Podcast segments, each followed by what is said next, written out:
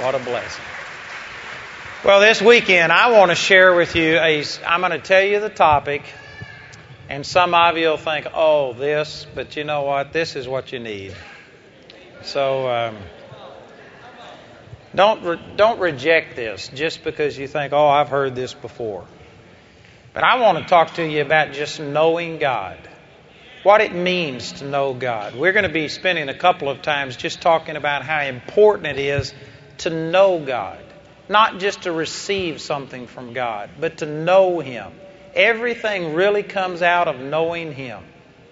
Not only everything that God gives, but did you know your stability, your peace, your joy, everything in the Christian life really comes from relationship. You could ask any of our Bible college students and we put different titles on all of our classes, but it's all about knowing Him. Amen. I know my second year class, I've got a, a teaching about longevity in ministry and how to last a long time in ministry. And the number one thing is have a close, intimate, personal relationship with Jesus. And basically, I spend the whole class teaching on that and then we give other steps that you can add to it. But you know what? That really is what it comes down to. If you know the Lord, God will sustain you supernaturally. If you know the Lord, He'll teach you what you need to know to be able to receive. And out of the people that I minister to, I would say that the vast majority of people do not know God in a working way, and that really is at the heart of all of the problems. And at a meeting like this, I would suspect that there is a large number of people that you believe God can perform miracles. You believe that God can touch your life, and you came here wanting to receive, and maybe you're looking to me or someone else to be able to help you receive. But you know what? You don't really know God. It's like, uh, in a sense, you are wanting us to take what we know and be able to deliver it to you. But one of the distinguishing characteristics of true Christianity is that we no longer have a priest that stands in between us and God and that is a go between. Not an Old Testament priest or in the New Testament. We don't have to have somebody with their collar turned around backwards to stand in between us and God and pray for us and tell us what God's will is. But there is the priesthood of the believer. Every one of us now have direct access to God, and every one of us ought to have an intimate, close, personal relationship with God. And yet it isn't so. It isn't so with most people, and that's not the way that it's supposed to be. So, one of the things that I would love to accomplish this weekend is to talk about how important this is, to present it as something that is not just for the super saint, for the full time minister, but for every Joe Blow or Jane Doe Christian. You are supposed to know God personally. You are supposed to have God be able to touch your life and relate to Him. It ought to be that God is your best friend. This isn't just for a few people. And you know, again, I'm still giving an introduction here, but let me just say that I think that this is one of the things that's not functioning well in the body of Christ. We have this mentality of super saints, people that have special anointings on their life, and we have people running all over the country trying to get a special touch from somebody else.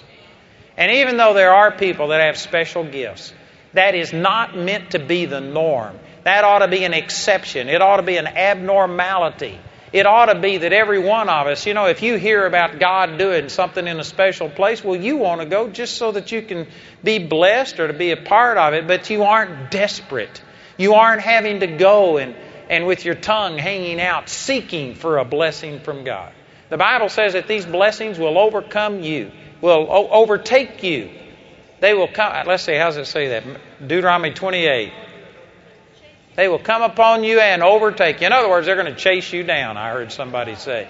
You know, instead of us having to chase after the blessings of God, if you knew God, God loves you so much. God is such a good God. He's wanting to move in your life that it ought to be that you just can't get away from it. Everywhere you turn, you're blessed. And yet, this is not the attitude of the average Christian. The average Christian is pursuing God with the mindset that God is somewhat hostile towards them are indifferent towards them, and they are looking for some step that they can use to manipulate and make God release His power. I tell you, you don't know God if that's the attitude that you've got. God is not far from any of us. The truth is, God is seeking you out. God is hunting you out. God is looking for ways to bless you. But it's our own insensitivity to Him that really blocks Him from doing things. Everything in the Christian life really comes out of knowing God.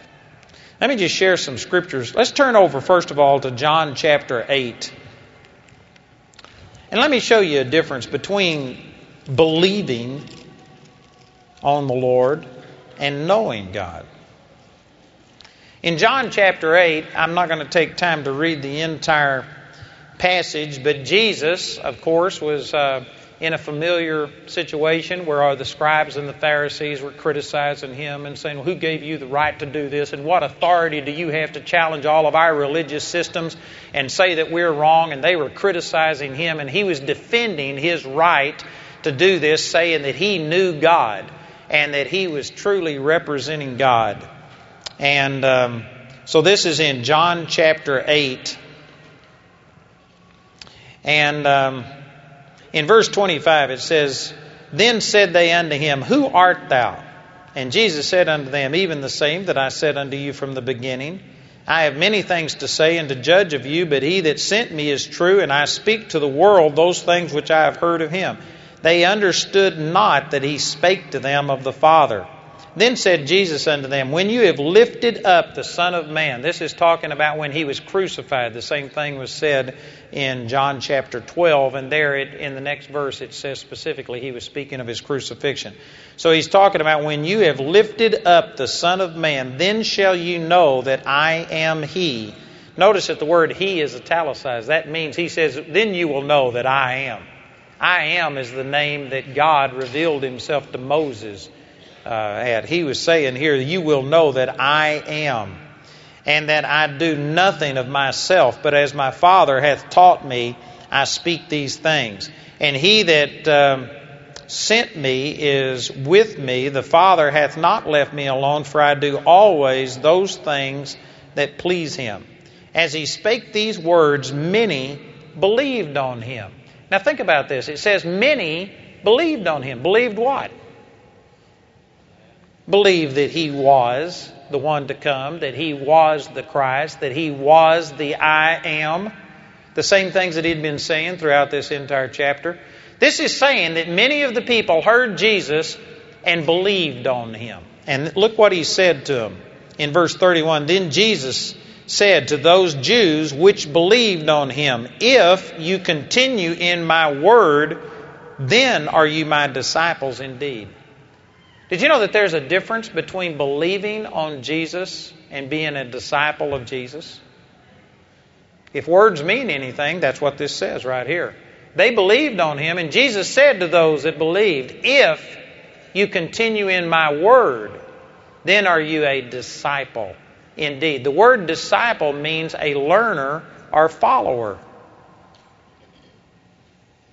If you continue in my word, then you are truly a disciple. And in verse 32, and you shall know the truth, and the truth shall make you free. Notice that you can believe on Jesus and really not be free. You have to continue in the Word and become a disciple, and then when you know the truth, the truth will set you free. The truth doesn't just set you free. People will quote this all of the time, but it's the truth you know that sets you free. It's the truth that is working in your life. We have multitudes of people today that have believed on Jesus as their Savior and they have confessed that, and I believe that they're born again. If something was to happen and if they were to die, they would go to be with the Lord in heaven. But they haven't continued on and become a disciple. They don't know the truth, and they aren't free. And of course, you could define the truth in a number of different ways. The Bible says in John 17, verse 17, Jesus was speaking and he said, Sanctify them through that truth. Thy word is truth.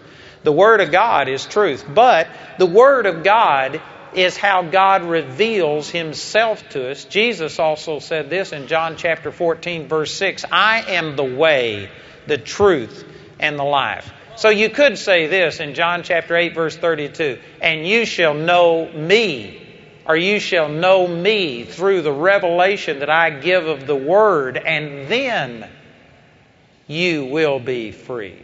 The truth you know. When you get to know me, you will be free. You know, like I said in the beginning, this is hard for me to say because people think, oh, I know God. But there is, there's height, there's depth, there's length, there's breadth, there's degrees of knowing God. You know, there's some of you that say you know me. And you know me because you've seen me on television. You could recognize me. If you saw me someplace, you would say, Oh, I know him. That doesn't mean that you know me because you recognize what I look like. I have people come up all the time and say, Oh, I know you because I've listened to so many of your teachings. I know your stories. And, well, you know, uh, seeing what goes on in my life and hearing me relate things, you know me better the more you know about me. But there's still a difference in knowing uh, some things that I've done and knowing, you know, where I grew up and things, knowing things about me and knowing me. You know, when you really know a person, you can basically predict what they're going to do. You know, I know Jamie in the scriptural sense of the word. I know Jamie. And if you were to come to me and if you were to say, well, Jamie said this about you and Jamie did this, you know what? You would just be barking up the wrong tree because I know her. I know what she will do. And I know the things that she would say about me. I know what she would do. When you really know a person, you can't be deceived about what that person would do. And yet, this is one of, I believe, one of the big problems in the body of Christ. There's so many doctrines out there. And some people are saying God's the one that puts sickness and disease in your life. God is the one who won't answer your prayer. God may put some cancer on you because you haven't been studying the Word or praying or you haven't surrendered to the ministry and it's God's judgment on you and God's trying to break you. And you know, people the only people who will accept something like that are people that don't know God.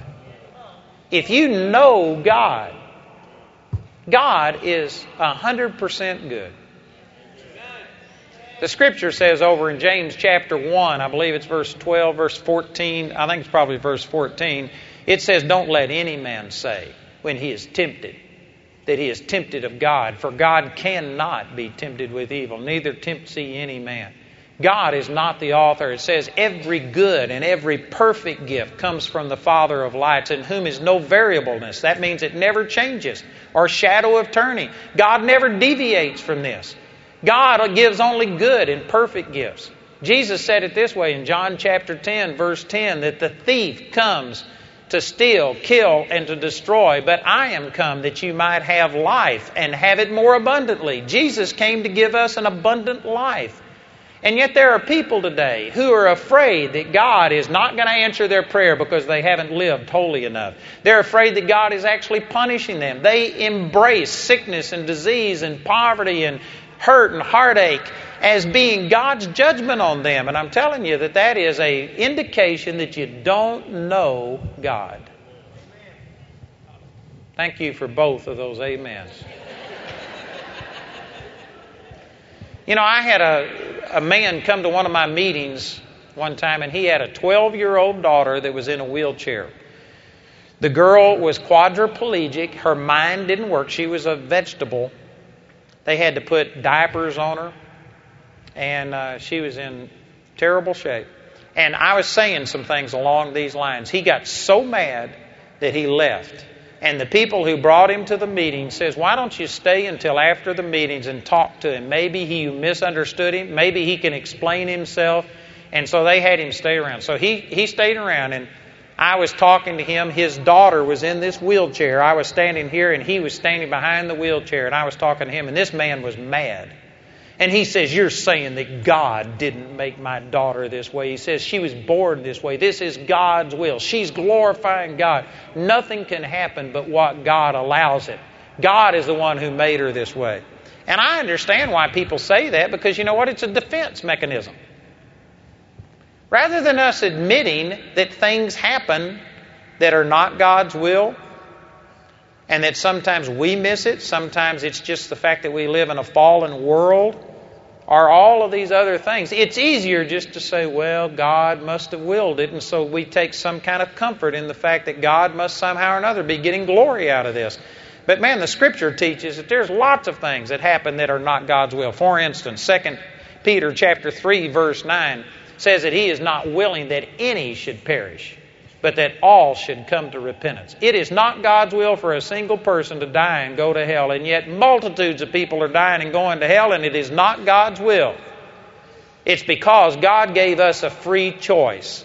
And we have the ability to choose. And some people are in out and out rebellion and denial towards God. Other people just ignore it. Other people have never heard the truth or they've been lied to and deceived by religion into thinking that it's their own good works instead of putting faith in a Savior. But there's a lot of people outside of God's perfect will, which is salvation. God's will does not automatically come to pass. So I began to start telling this guy, I said, It's not God's will for your daughter to be like this. God loves her, and God wants her to be well. And I started sharing Scripture with him. Well, he came back at me with Scripture, and he started countering me, and he says, How dare you say this? And this guy was really mad at me because I was taking away the way he had coped. He thought, well, it must be God's will. And that's the way that he had coped with his daughter being like this for all of those years. And I was saying, no, it's not God's will. And he got mad. And he was quoting scriptures back at me that I thought he was misusing. So I would counter him, and he thought I was misusing them. So we were going back and forth, and this guy, we were getting nowhere, and this guy was really ticked at me. Very upset. I thought I got nothing to lose. So I just looked at him, and I said, What kind of father are you? that doesn't even care about whether or not his daughter's in a wheelchair? What kind of man are you that wants his daughter to be a vegetable and never do anything normal? What kind of man are you? And boy, this guy, he was already mad. He was he was really mad. He got really mad. And I mean, he screamed at me and he said, How dare you? He says, I'd do anything. I would pay any amount of money. It doesn't matter how much it cost. He says, I would mortgage my life if I had to. He says, If I could, I would take her place and I would be a quadriplegic so that she could be normal like me. And he says, How dare you say that about me? And I turned around and I said, And you think God Almighty loves your daughter less than you? Now, see, he could argue doctrine and theological points, but when it comes right down to it, do you think that any father would see his daughter in a vegetative state and sit there and will that and say it's, you know, or let's say that, the, you know, some kid didn't read their Bible they didn't rehearse their verses the way that they should. And so you strike them with cancer to teach them a lesson and to humble them.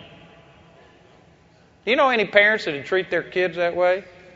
If you do, I guarantee you, we got agencies that would take those kids away from them. That's child abuse. There isn't a civilized nation on the face of the earth that would embrace something like that, and yet this is what religion is representing God as and saying God is the one that causes all these things. God's the one that's causing these wars. God's the one that's doing all of these things. There's people saying God caused the terrorist attacks. I remember September the 11th. This really upset me because all of the leading religious figures in the United States came on television and started saying, well, this is because we've taken prayer out of the schools. This is because we haven't been seeking God. This is God's judgment. They were placing God as the source of these terrorist attacks, killing people and doing all of this. That's wrong. That is not God. God is not judging this nation. I got a few amens down here. I'm going to just go down there and preach to you guys. Some of y'all are saying, well, well, I hear this all of the time. Man, God's going to judge us. See, you don't know God. Again, if you, no parent would treat his children the way that we are being told that God treats us. If you just understood that God is love, 1 John chapter 4 verse 9 or verse 8 or 9 right there. God is love. It doesn't say that he has love. It's not just one of the characteristics. That is who God is. God is love. You know, when I had my experience with the Lord, March the 23rd, 1968, I'm going to I'm going to teach from this and share some things later in this series this weekend. But one of the things that happened was I came to realize that I was trying to relate to God based on my own goodness. And all of a sudden, God just pulled back the curtains and showed me that, man, I didn't have any goodness. Showed me I was an absolute hypocrite. And man, I repented in sackcloth and ashes. And then, at my very worst, when I'd finally realized how bad I was, God's love just came pouring through my life. For four and a half months, I was gone someplace, caught up in the presence of God. And it was wonderful, but instantly I knew that God's love was not based on any goodness in my life. I didn't have any goodness.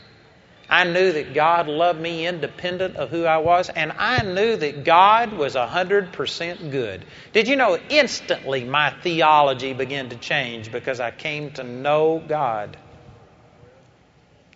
And I'm just saying, brothers and sisters, that you, this may not be a message that most of most of us would sit here and say, "Oh yeah, I know God." But if we really knew Him, the way that Jesus is talking about, that we continue in His truth, and then that truth will make us a disciple indeed. And when we know the truth, we will be set free. You could say it this way look at the end of this verse. It says, Knowing the truth will make you free. Are you free? Are you free from sickness? Are you free from depression? Are you free from fear? Are you free from bitterness? Are you free from criticism? Are you free from the hopelessness that this world operates in? If you aren't walking in freedom in any of these areas, then I can guarantee you just backtrack. This is what makes you free is knowing the truth. If we aren't free in any area of our life, then somehow or another it's because we don't know Him the way that we're supposed to know Him. Look over in Ephesians chapter 3. This is the Apostle Paul speaking. And in Ephesians chapter 3, he begins to pray a prayer in verse 14, he says, For this cause I bow my knees unto the Father of our Lord Jesus Christ, of whom the whole family in heaven and earth is named, that he would grant you, according to the riches of his glory, to be strengthened with might by his Spirit in the inner man, that Christ may dwell in your hearts by faith, that you being rooted and grounded in love, remember that God is love and as you get rooted and grounded in love, you may be able to comprehend with all saints what is the breadth and length and depth and height. In other words, this isn't a one dimensional thing. There is dimension, there is depth, there's, there's different levels of understanding and knowing God. But he wants us to be able to comprehend the breadth, length, depth, and height. And in verse 19, and to know the love of Christ which passes knowledge, that we might be filled with all of the fullness of God. That verse says that He wants you to know the love of Christ, which passes knowledge. Now, if it passes knowledge, how can you know it? It's because it's talking about two different types of knowledge. A Western mentality, our mentality is basically we go to school and we learn some facts and pass the test and we say, Oh, I know that. But you know, in the Eastern mentality, the language that the Bible was written in, it's talking about an experiential type of knowledge. For instance, it says that Adam knew Eve, his wife, and she conceived and bore a child. The word know is used in the Hebrew to describe the intimate relationship between a man and his wife that results in a child being born. It's talking about an experiential, an intimacy with God. And so, what this is saying is that you would experience Christ experientially, that you would come to know Him in an intimate, close, personal way, and then you will be filled with all of the fullness of God. Turn this verse around and look at the results. The results is being filled with all the fullness of God. Is there anybody in here who isn't filled with all of the fullness of God? Is there anybody in here? I'm not asking you to raise your hand. Is there anybody in here who is saying, Man, I know that there's more, I'm hungry? You know, I get in trouble. I get in trouble all of the time with this, but I go to churches where they sing, I'm desperate for you. And they call it desperation conferences and desperation band. You know, the word desperation means without hope. Desperation is a terrible word. And it ought to have nothing to do with a believer. Matter of fact, I was in a church and they were up singing, I'm hungry for you. I'm desperate for you. And they were just wailing and travailing, Oh God, come and oh God, move. And I got up and I said, How many of you are hungry for God? And everybody, the pastor stood up leading the pack. I'm hungry for God. And I said, Let's turn over to John chapter 6. And uh, let me just read this to you in John chapter 6. I believe it's around verse 35. And Jesus said unto them, I am the bread of life. He that cometh to me shall never hunger, and he that believeth on me shall never thirst. I said, if you're hungry and thirsty, why don't you get saved? Why don't you get born again? Amen. And he just put them all back on their heels. But you know what? You may not be totally normal you know, coming out on a Thursday night to hear a hick from Texas, it's debatable about whether you're normal or not. but if this is a typical group, I bet you 90% of you just at times, oh God, please come and touch me. Oh God, please. You say, you know, we often get up and say, How many of you know that there's something more, that you aren't experiencing everything that's God? And you know what? 99% of the people will raise their hands. The average Christian is hungry, desperate, crying out the opposite of what Jesus said that if you know Him, which passes knowledge, you will be filled with all the fullness of God. Brothers and sisters, we don't have to go through our life hungry. People say, but I think it's good to be hungry. Well, it's to me, it's like a person sitting in front of a 10 course meal. And they're talking about how hungry they are. I say, if you're hungry, eat. You got all of this right in front of you. Quit talking about it. Quit be- belly aching. Quit singing songs about feed me, feed me, and eat.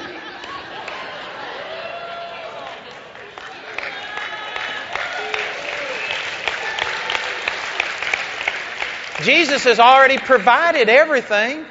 The fullness of the Godhead dwells in us bodily, and I've been sharing these scriptures, if we would just know Him, if we would just take advantage of what God's given us, you ought to be full to the max. The Bible says, in the presence of the Lord, Psalm 16 11, in the presence of the Lord there is fullness of joy. At His right hand are pleasures forevermore. Well, the Lord said He'd never leave us nor forsake us. So we're always in the presence of the Lord. Why aren't we having fullness of joy? See, it's here, it's available, but the truth is, most of us are occupied and more dominated by other things. We aren't drawing on what God has given us. And so, what we do is come up with songs and prayers, and we plead as if it's God's fault. God has set this table, God has placed His fullness on the inside of us. God has given you everything that it takes. And again, please don't misunderstand what I'm saying. I am not scolding you, I'm trying to help you. But there are people here that have come to me thinking that I'm going to get you healed. I'm going to do this. And you are coming and wanting me to do everything for you. And again, I'm here. I want to be a blessing to you. But, brothers and sisters, you don't have to come running to me. God lives on the inside of you, God wants to minister to you. And there are many of you just thinking, oh no, I've got to have you do it. You know, if you saw our healing series that I did on television recently, I uh, taught a lot on all of this. And we have that Healing Journeys, Volume 1, where we have five testimonies. And one of the things that I like about that Healing Journeys is because it doesn't portray me as being the person with the great gift of healing. Even though I was involved in every one of those healings, if you really paid attention to it, like for instance, Jason Peterson, the boy that had the eczema so bad for a year, and I mean, it, I even told Damon one time, I said, I'm sure glad that you took pictures, but I'm surprised that you did. It looks so bad. I'm surprised that you took pictures and documented all of this. And he said, We didn't take pictures on the bad days. He says, We only had pictures of the really good days. And it looked pretty bad. But I prayed with Jason a couple of times. I did everything I knew, and I spoke the word over him. And you know what? They had to walk this out. And finally, the Lord gave him a word of knowledge about Jason's heart. And when he prayed over his heart, boom, like that, within one week, he cleared up. Shirley Vaughn, who had this eating disorder, I prayed with her, and instantly she felt good for the first time in years. She went out and ate and was wonderful, and everything was good for about 24 hours. But the next morning, when she woke up, all of that came back with a vengeance. And Cecil Paxton went and explained to him that you know what, your body was healed. That's the reason you felt better. But in your heart, you still saw yourself sick. Now you've got to change your heart. It's not a matter of healing, it's a heart issue. And she decided to stand, and it took about 48 hours, but man, they were able to see a miraculous healing. Uh, this little girl, Hannah, that was healed over in England man, the parents got hold of the word, and I prayed, and instantly they believed that she was healed. And for the first time in her life, three and a half years old, she ate food, solid food, and swallowed for the first time in her life. And it, it was good, but within two hours, she started to throw up again. But they took the word and they spoke and did it. And I can guarantee you, I, there are hundreds, maybe thousands of people I've prayed with that have seen instantaneous results. I prayed with two or three people today. I met a, a lady, Sharon, in the um, elevators today, and it's a long story, but she got healed. She had pain, chronic pain, and the pain was instantly gone, and all of these things. Right here, right? How you doing tonight? Great. She's had chronic pain, and all the pain's gone. But you know what? Satan comes to steal away the word. And I was trying to tell Sharon, I said, if you ever have another pain, it doesn't mean that you weren't healed. It just means that it's Satan trying to get an inroad. It's like a knock on the door. And it depends. If you say, No, in the name of Jesus, I was healed, and the gifts and the callings of God are without repentance, and if you take your authority and stand on it, then you're healed. But if you have another pain come and you think, Oh no, it didn't work, or Oh no, I lost it, then you just allow it back in. And see, what I'm trying to say is praise God for people that have special anointings for healing and for things like that. I'm not denying that those things exist. I don't have any of those anointings. I'm Joe Blow believer. My anointing is to teach the Word of God. I do not have a special anointing for healing. And yet I've seen the blind eyes open, deaf ears open. I've seen miracles upon miracles. Praise God for people that have special anointings, but I would love to see every member of the body of Christ get to where they know God and to where they knew Him in a real experiential way so that they could know that God, you've healed me and I don't have to, I don't care what it feels like, I don't care what the doctor says, I don't care what anybody says, I know what God has done. And man, if you can reach that place, if you can reach the place to where you know God, then you know what? You don't have to wait until I come to town or until the next minister comes to town. Jesus will go home with you. He never leaves you nor forsakes you. Everything that God is, if you are born again, everything that God is is already on the inside of you. And if you aren't experiencing the fullness of God in you, it's because you just don't experientially know what has already been given to you. Boy, that's powerful. And again, this is different than a lot of people think. See, a lot of people think that, well, no, I just don't have what these people have. I don't have this. They hear somebody else's testimony and they think, oh, I wished I had that. You do. You've already got the same faith that raised Jesus Christ from the dead living on the inside of you. And somebody says, well, no, I don't have any faith. Yes, you do. If you've been born again, you've got the faith of the Lord Jesus Christ. And yet, how many Christians spend time saying, Oh God, give me more faith. Oh God, increase my faith? How many times do we spend time praying, Oh God, come and be with us? What a stupid prayer. stupid prayer. Somebody said, Well, what's wrong with that? He says, I'll never leave you nor forsake you. Where two or three are gathered together in my name, there am I in the midst. And so, why do we pray and ask God to come and be with us? If He said, I'll never leave you? It's because either we don't believe or we're ignorant of what the Word of God says. But the truth is, God's already here. We'll say things like, well, boy, that prayer didn't get above the ceiling. You don't need your prayer to get above your nose. That's the reason you bow your head when you pray, so you can look at God. You say, Father, Amen. God lives right here in your belly. Brothers and sisters, we got all of these things. We just don't know what we have. What I want to accomplish this weekend is to introduce you to what you have and to show you ways to understand and discover what you already have in Christ. Just trying to get you to know what God has already done on the inside of you. And I tell you, if, if we could do that, you know, it's, it's the difference between taking a golden egg and taking the goose that laid the golden egg home with you. Amen. You don't need an egg. You don't need a touch. You don't need me to do something for you. What you need to do is come to realize who is already on the inside of you and come to know Him. I can't go home with you, but Jesus will go with you and He'll never leave you nor forsake you. He's with you all of the time. Look over here in Philippians chapter 3. This is the Apostle Paul speaking again. And in Philippians chapter 3, in verse 3, he says, For we are the circumcision which worship God in spirit and rejoice in Christ Jesus and have no confidence in the flesh. You know, I don't have time to put all of this in its proper context, but Paul was saying radical things. He was speaking to Gentiles right here. The Philippians were Gentiles. Now, there were some Jews scattered among them, but the vast majority of the Philippian church were Gentiles, and he says, We are the circumcision.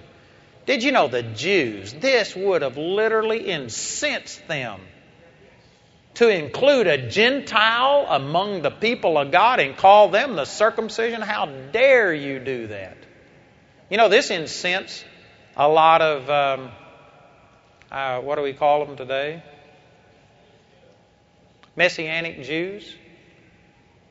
There's a lot of people that really get incensed over this. They're trying to put Christianity back into the uh, Messianic mold and, and back into the Jewish things. There's, there's a lot that we can learn from the Jews and from our Jewish roots. I'm not saying that, but I'm telling you, if you think this is offensive to Messianic Jews, what I'm saying right here, this is one of the reasons that they killed Paul they came against him and did all of this. This was a radical statement. You are the circumcision.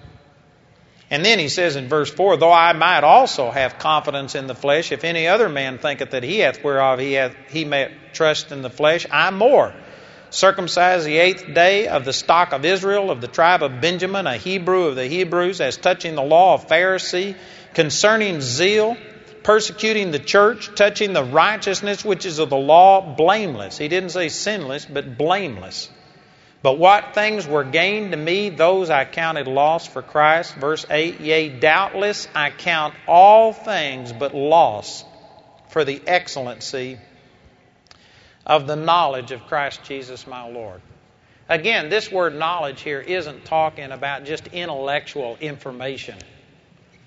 Paul was talking about he's, he gave up everything. He lost it. He was at one time the most educated man, the most he was the most influential. He was the rising star among the Jews. He was on his way to a position of influence.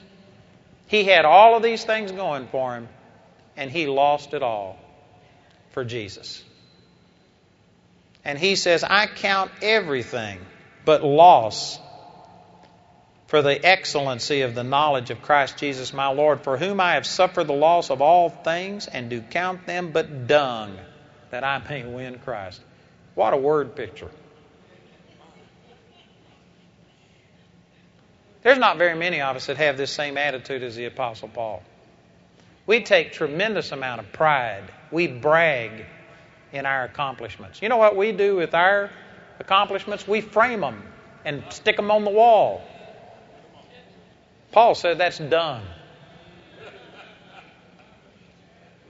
You know, I taught on this in school one time, and my class brought me a cow patty and put it on a piece of wood and framed it and said something about Bush University. And I hung that up for a while. Jamie got it and threw it away.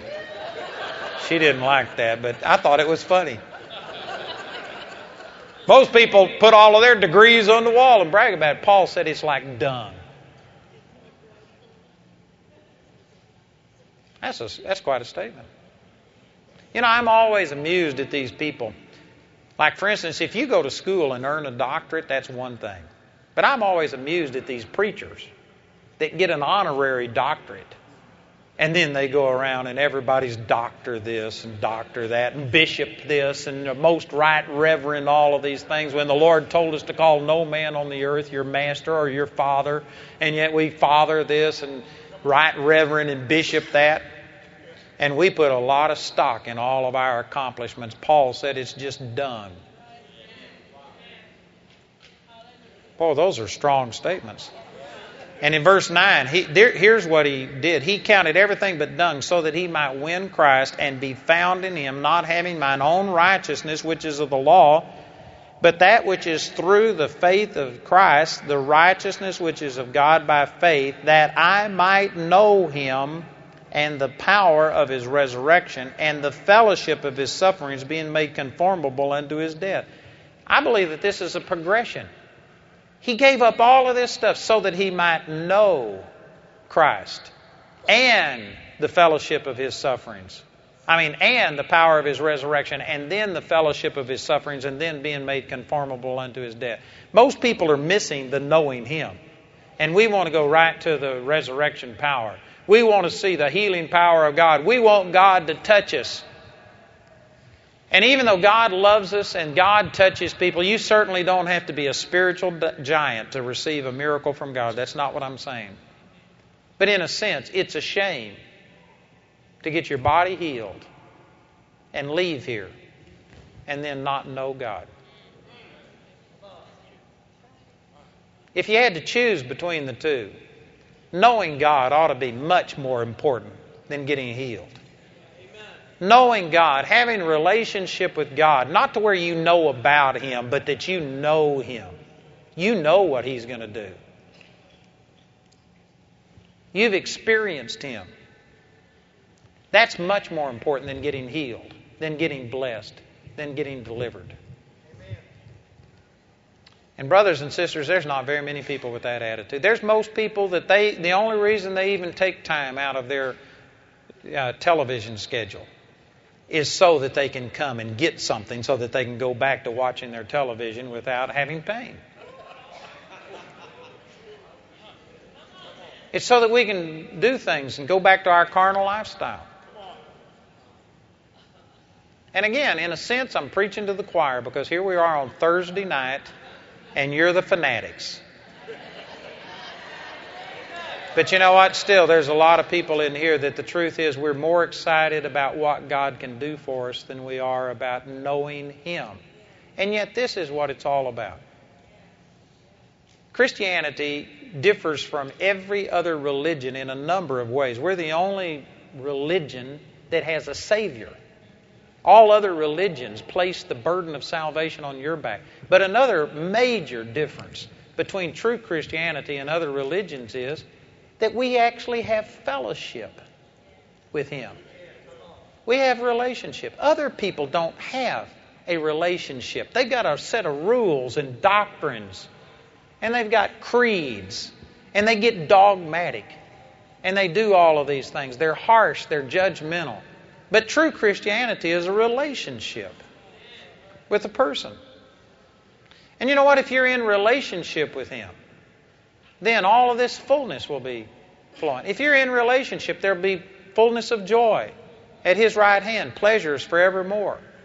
There will be joy and peace. There's symptoms that go along with having a relationship. When you're really in relationship with God, you don't worry about stuff because you know the one that controls everything and you know He's so good that it's going to all work out. God will take care of it. And yet there's so many Christians that are panicking exactly the same as non-believers. There's so many Christians that are worried. You know when you know God, you don't fall prey to all of the lies and the deception that are going on. You know, they're talking about recession and they're talking about how bad everything is and the gas prices has gone up. You know what? When you know God, everything is all relative. It doesn't matter. God's going to supply my need according to His riches and glory. I just had some of my directors from the UK over here, and they were with me in Florida, and they were just thrilled at how cheap the gas is. They are paying $14 a gallon for diesel in England, and they were talking about it's so cheap over here.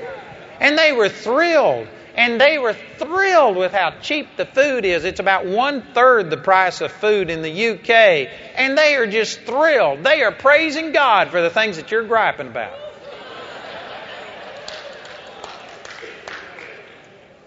Am I saying that we don't try and do something? No, there's I don't like these high prices, but I'm saying that we get worried over stuff. If you know God, God said He's going to supply your need. And it wouldn't matter if, if gasoline was $14 a gallon. God said He'd supply your needs. It's not coming out of your pocket, it's coming out of God's pocket.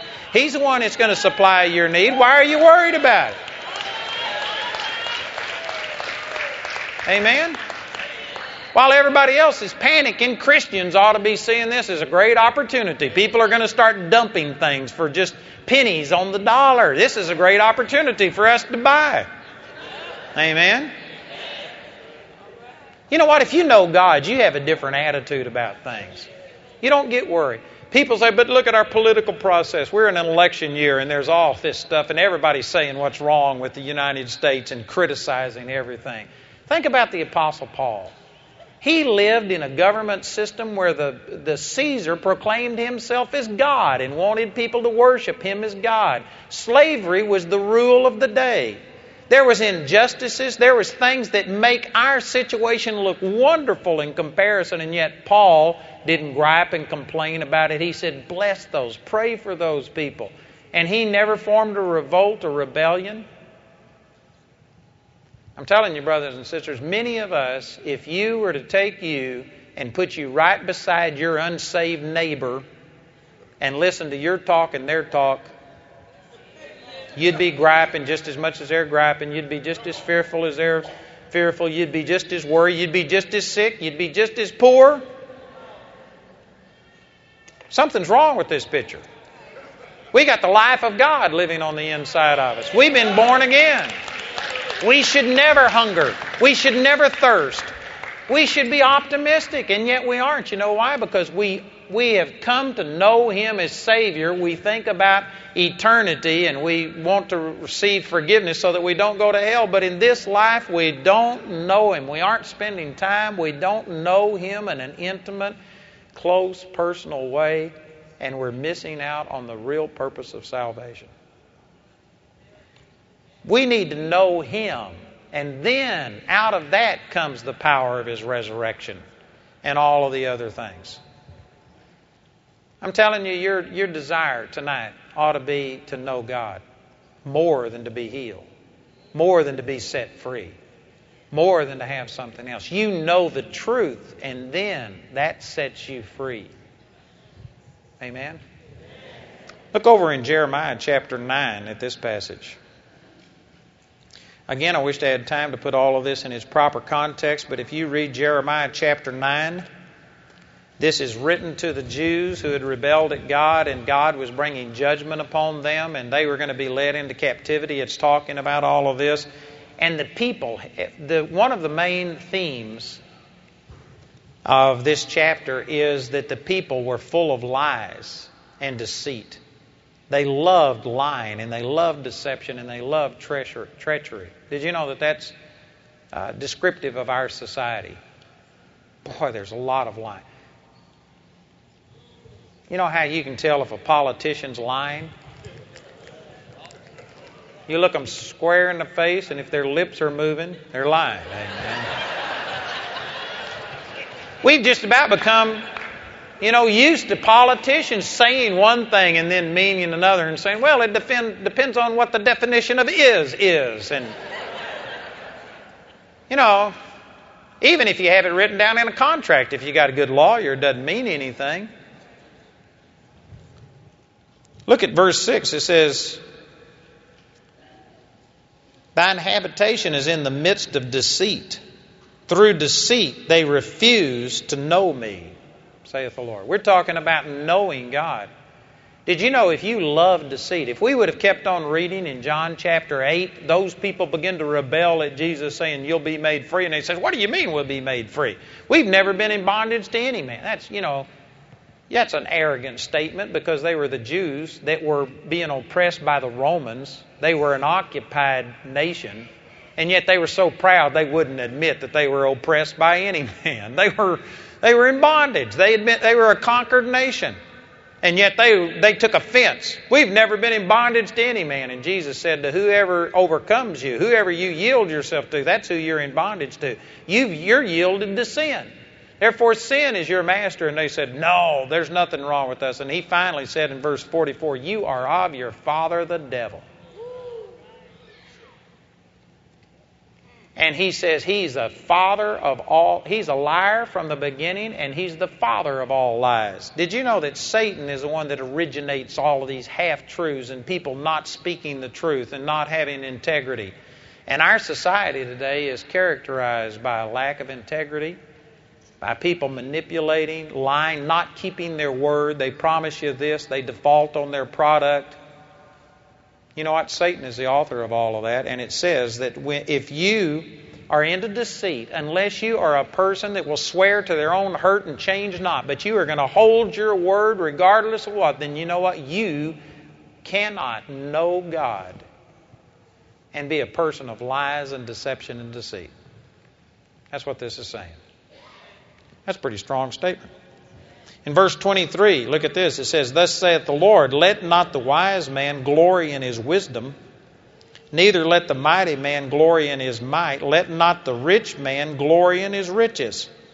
But let him that glorieth or boast glory or boast in this, that he understandeth and knoweth me, that I am the Lord, which exercise loving kindness, judgment, and righteousness in the earth, for in these things I delight, saith the Lord. Boy, what a powerful passage. Let me just ask you, I don't want you to raise your hand on this, but how many of us have boasted in our wisdom, in your education, in your abilities? How many of us have boasted in your might, which just means power and ability? How many of us boast in all of the things? Man, all of the things that we've accomplished, and we take a lot of satisfaction and accomplishment in all of this. How many of us boast in our riches? How many of you buy a car so that people can see that, man, you have arrived? It's a statement about you. How many of you buy a house and you want everybody to come over and see your nice house? And we are boasting and reveling in all of our accomplishments. Totally opposite what God says. It's not saying that you can't have those, but that's not what you should be boasting in. It says, Let him that boast or glory glory in this, that he understandeth and knoweth me. That's what that's what life is all about, is about knowing God. That's what God created you for. God created you so that he could have relationship with you. And we've gotten so far away from that. We're looking for houses and cars and accomplishments and the praises of men, and we're looking for all of these other things. And most people are sitting there saying, Oh God, I'm hungry, I'm desperate, and they wonder why. It's because they aren't reveling or boasting in knowing God. If you were to make God the focus of your life, if you wanted to know Him more than you know anybody else, and if knowing God is the thing that made you tick, I guarantee you, when you know God, everything that God is and has just begins to start flowing in your life. And it happens nearly automatically. You know, there's a song that I heard sung, and it's, it's powerful, and it says, Just about the time I feel like I've been caught in the mire of self, just the time I feel my mind's been bought by worldly wealth, that's when the breeze begins to blow. I know the Spirit's call. And all of these worldly things just pass away. And then he starts off singing, Oh, I want to know you more. God, I want to know you. Oh, I want to know you. And I would give my final breath to know you in your death and resurrection. And you know, that's about what it takes. A good friend of mine, Bob Nichols, always he says this, and I apply it to everything. That as long as you can live without knowing God, you will. But when you get to a place to where you can't live without knowing God, then you'll begin to know Him. Look at this passage in Jeremiah chapter 11. We're real close right here. Or, let's see, that's not right. 29:11. That's why I thought 11. Jeremiah 29:11 says, "For I know the thoughts that I think toward you," says the Lord. And if you were to take this in its context, you know what this is talking about?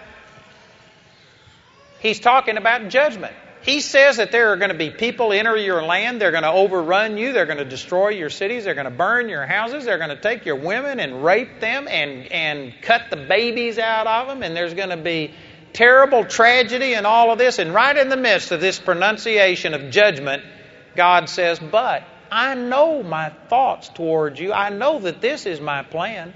He says, How did this come to pass? It came to pass because you wouldn't follow me. You wouldn't let me release my life. It's because you have chosen your own way, is the reason this has happened. But here's my thoughts towards you, says the Lord in verse 11, I know the thoughts that I think toward you, saith the Lord, thoughts of peace and not of evil, to give you an expected end.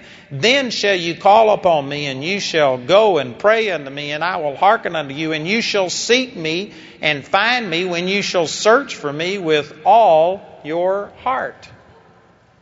Notice it says, You shall seek me and find me when you shall search with all of your heart. The reason more of us haven't really discovered the Lord is because it's not our something we're doing with all of our heart. We can live without knowing Him. We've got all of these other things that occupy us. And again, I praise God for America. You know, I've been to a lot of different countries, and I just praise God for the good things that He's done in this country. But in many ways, our prosperity, our blessings, keep us from being dependent upon the Lord. You go to some of these third world countries, and you know what? Those people there, if God doesn't do a miracle, they don't have a welfare system that's going to bail them out. They don't have all of the handicapped access that is going to allow them to function and still get around and do things. I mean, if God doesn't come through, they're going to die. They're miserable. They are living a substandard life. And so they have to recognize their need for God. They, they are more prone to seek God than many of us are. But prosperity has lulled us into complacency.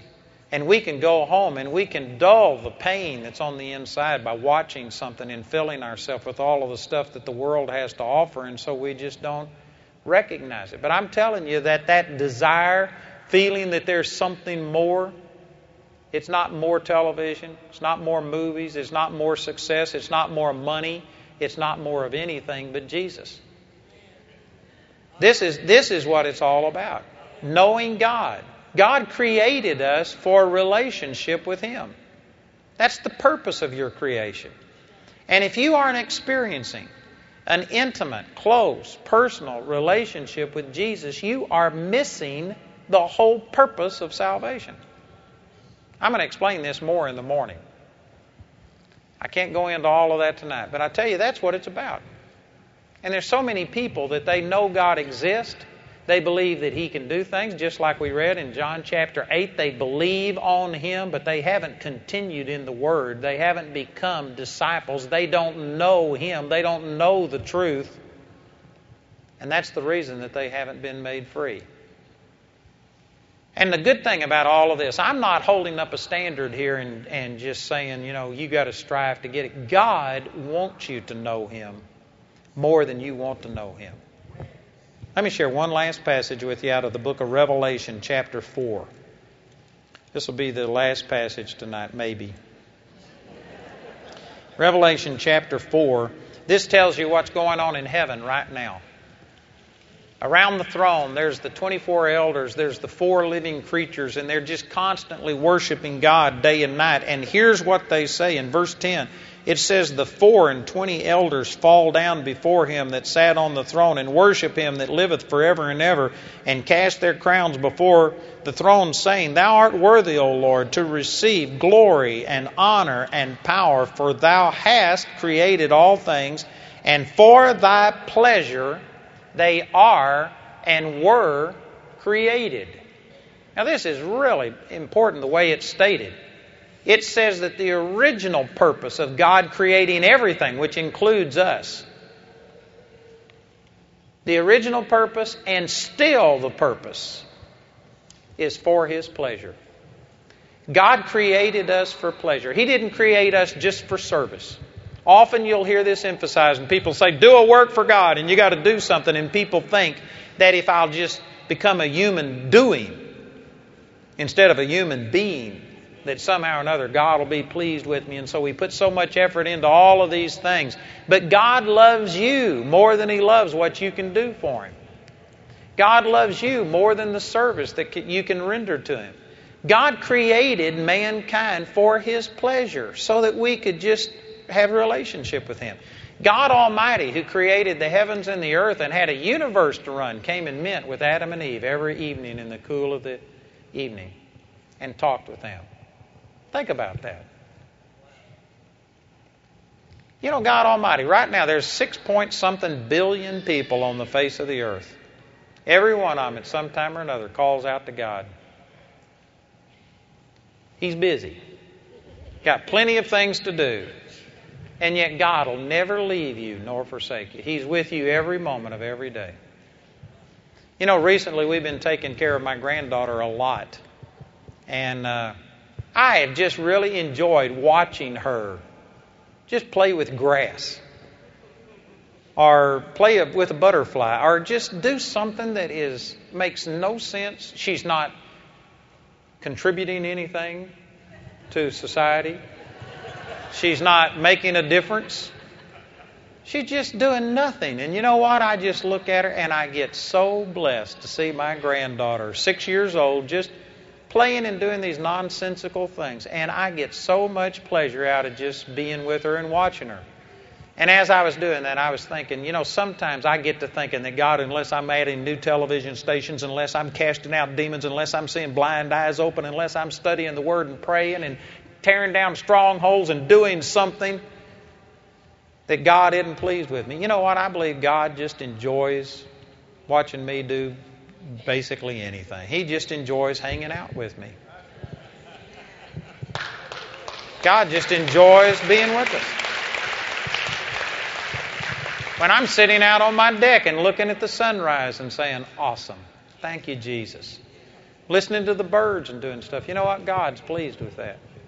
And there's not very many of us that just hang out with the Lord and that just get to know Him. And I'm telling you, God longs for that. That's what He created us for, was for fellowship with Him. That's the purpose of salvation.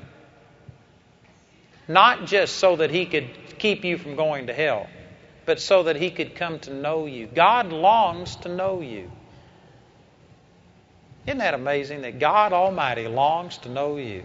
Just think if the President of the United States or somebody super important was calling you every day saying, Could I meet with you? I really would like to just go out to eat with you. Could we spend some time together? You know what? You could probably empty your calendar. You could probably find time. And yet, here's God Almighty wanting to meet with us, and we go days and weeks and months without spending time with Him.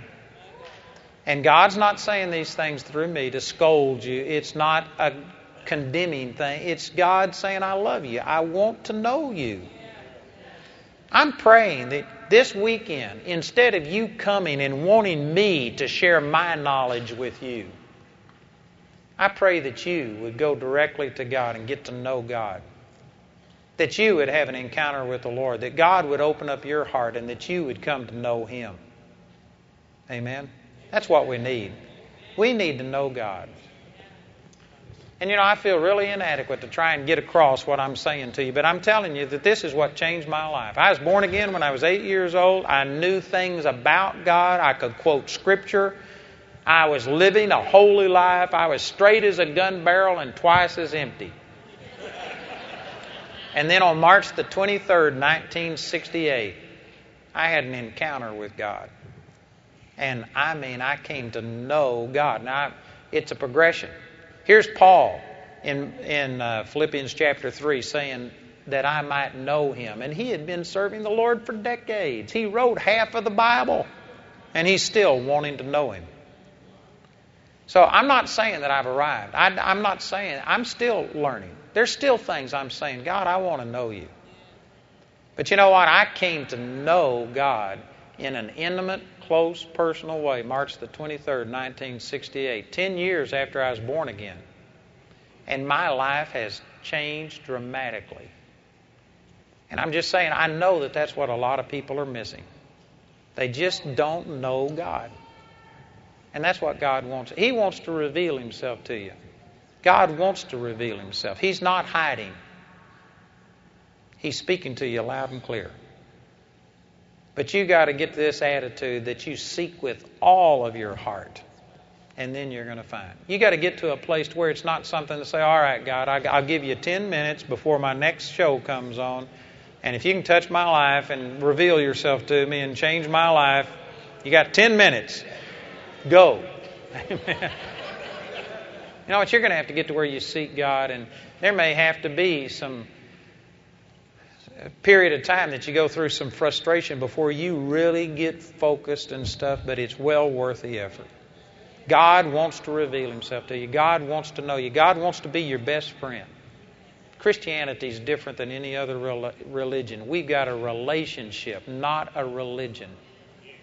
And man, if you can't talk to God and have God talk back to you, if you can't feel His pleasure, if you don't feel like God is pleased with you, you don't know God. Somebody says, Well, you don't know me. No, you don't know God because God's not dealing with you based on your actions. He's looking at you in the Spirit. God sees you differently than you see yourself. You need to get to know God, and the way you know Him is through the Word of God. Amen? So that's what all of this weekend is going to be about on my part is just trying to reveal how do you get to know God? And I tell you, I've got some really powerful things. Tomorrow night, I'm going to share something that I think is going to revolutionize your life if you can come back. So make sure that you come. You know, before we go anywhere else, the first step in knowing God is that you have to know Him as your Savior. You have to, first of all, recognize you can't save yourself. It's not about being a good or a moral person. It's not going to church. It's not just reading the Bible, paying your tithes. You have to bow the knee and say, Jesus, I receive you as my Lord and Savior. You have to accept salvation as a free gift. If you have never done that,